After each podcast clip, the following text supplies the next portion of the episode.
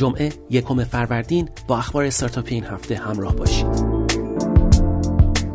با امداد دوشنبه علی رضا صادقیان مدیر عامل چیلیبری با انتشار بیانیه‌ای در توییتر رسما پایان فعالیت این پلتفرم سفارش غذای آنلاین را اعلام کرد. با اعلام این خبر چیلیبری هم رسما به لیست استارتاپ‌های قربانی ویروس کرونا در ایران اضافه شد. صادقیان تصریح کرد قطعاً شخص من بدون اشتباه نبودم و مسئولیت این شکست را به عنوان مدیر عامل می‌پذیرم. این هفته کافه بازار خبر داد 2 ویدیو سازمان بهداشت جهانی که توسط بازار دوبله شده و روی این پلتفرم قرار گرفته با استقبال کاربران روبرو شده و به بازدید 1 میلیون کاربر و 3,500,000 دقیقه نمایش در پلتفرم رسیده است. نقشه و مسیریاب بلد این هفته اعلام کرد که از میان 100 نقطه پرتردد کاربران در روزهای 20 تا 22 اسفند ماه بیش از 50 نقطه به مراکز درمانی و بیمارستان‌ها اختصاص دارد.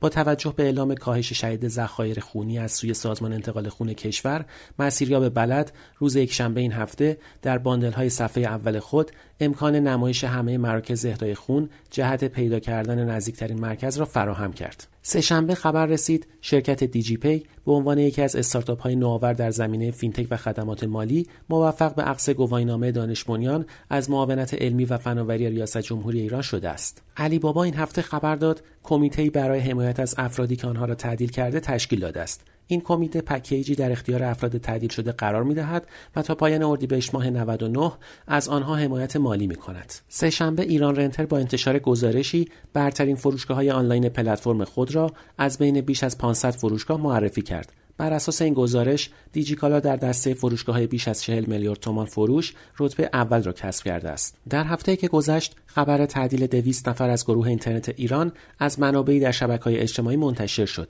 روابط عمومی استاپ و استاپ تریپ اعلام کردند که در این 2 مجموعه هیچ تعدیل یا عدم تمدید قراردادی وجود نداشته است. اما چند روز بعد استاپ تریپ اعلام کرد با 34 نفر از همکاران خود خداحافظی کرده و تا فروردین حقوق آنها پرداخت می‌شود.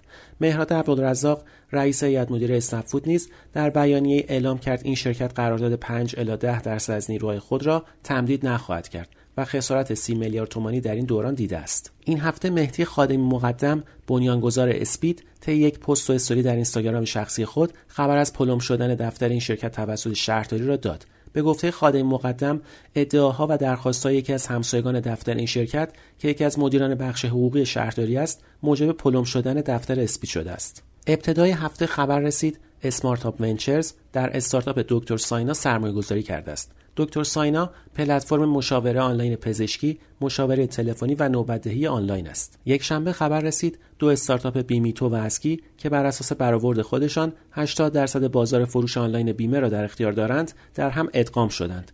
این ادغام با حفظ نام برند و مدیریت واحد انجام شده است. پس از این ادغام شرکت سرمایه‌گذاری ماموت یعنی مکس کپیتال نیز سرمایه‌گذاری بر روی آنها انجام داده که اعداد آن منتشر نشده است. یکشنبه نقشه و مسیریاب نشان ویژگی جدیدی را به این پلتفرم اضافه کرد که امکان مشاهده نقاط پرتردد سطح شهر را به کاربران می‌دهد. یکشنبه گزارش سال 98 آپارات منتشر شد. به گفته آپارات رشد 120% بارگذاری ویدئو و رسیدن به رتبه زیر 80 در الکسای جهانی از مهمترین دستاوردهای این پلتفرم در سال جاری بوده است. همچنین آپارات میگوید بیش از 180 میلیون دقیقه نمایش روزانه موفق ویدئو و 36 میلیون مخاطب ماهانه منحصر به فرد که جمعیتی به اندازه کشور مراکش را در بر میگیرند، 2 آمار مهم دیگر آن در این گزارش است. یکشنبه وزیر امور اقتصادی و دارایی طی ابلاغیه‌ای به دستگاه اجرایی دولتی رسما به آنها اجازه داد تا از پرداختیارها در ارائه خدماتشان و پرداخت‌های خرد دولتی استفاده کنند.